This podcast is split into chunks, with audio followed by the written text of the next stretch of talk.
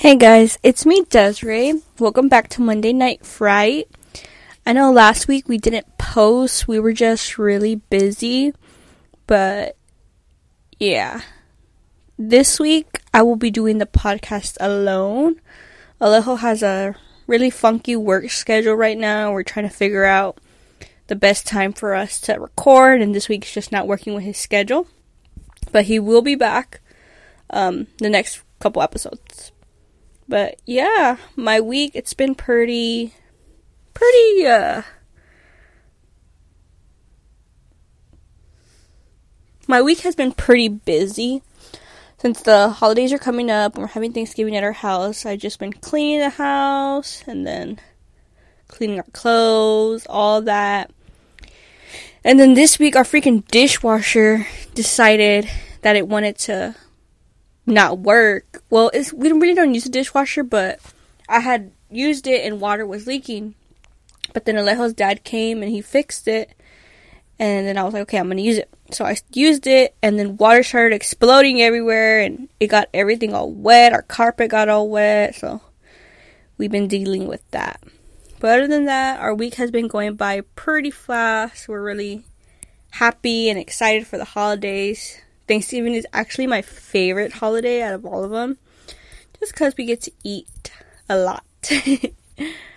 but yeah, so let's get into it. This week's episode is on USS Lexington. Now, USS Lexington was a World War II aircraft carrier and now is a museum. And this ship is huge. Flight deck is 910 feet. The length of the waterline is 880 feet and the max width is 196 feet. So this is a, a pretty huge ship.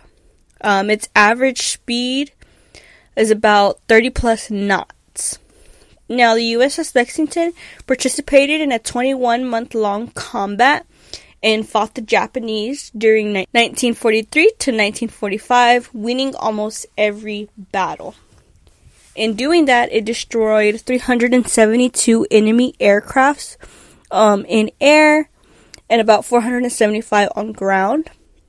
It also sank and destroyed 300,000 tons of enemy cargo and shot down planes as well. That being said, it also received hits as well. Um, that's during Japanese uh, attacks uh, and then the Japanese also tried to sink the ship about four separate times. And she was actually given the name the Blue Ghost because every time they would try to sink her, she would always reappear. Now, the ship was decommissioned from 1947 to 1952. And from 1962 to 1990, she was stationed in Pensacola uh, for naval training and in 1990 she was de- uh, decommissioned for the last time and given to Corpus Christi to be used as a museum slash memorial ship. Now, there's been several encounters and different experiences. I'm just going to name a few. So, many have claimed to hear voices, screams, cries, um, as well as uh, women in distress, men in distress, from the engine room area, and this happened to be an area that was hit by an, a Japanese plane.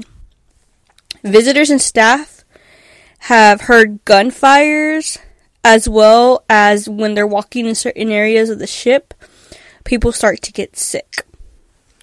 There's also been reports of a Japanese pilot and an American seaman um, apparition. Now, there's also a story of the infamous Charlie. So, Charlie was an engineer room operator who died during a, a Japanese plane attack. And he's described as handsome, buff, uh, short blonde hair, and piercing blue eyes. He's been seen working in the engine room um, and appears to visitors when they're on tours, but he loves to appear in front of pretty young women. He's also notorious for giving uh, tours dressed in a uniform. He introduces himself, and when visitors uh, lose him on the ship, uh, the visitors go ask to the visitors go and ask staff, and they're told that there is no tour guide. Uh, Charlie also likes to turn off lights and shuts doors. Now, the location for the ship is 2914 North Shoreline Boulevard, Corpus Christi, Texas 78402. And that number is 361 888 4873. And that's where you can go and look up this ship. Um, me and Alejo were actually talking about going here. Um, and my dad as well because there's this burrito place in Corpus where they sell like these giant burritos. So my dad been wanting uh, has been wanting to try them, and I was like, sure. And I was like, well, while we're down there, we should just go to the ship and have a little tour ourselves, see if maybe we see anything.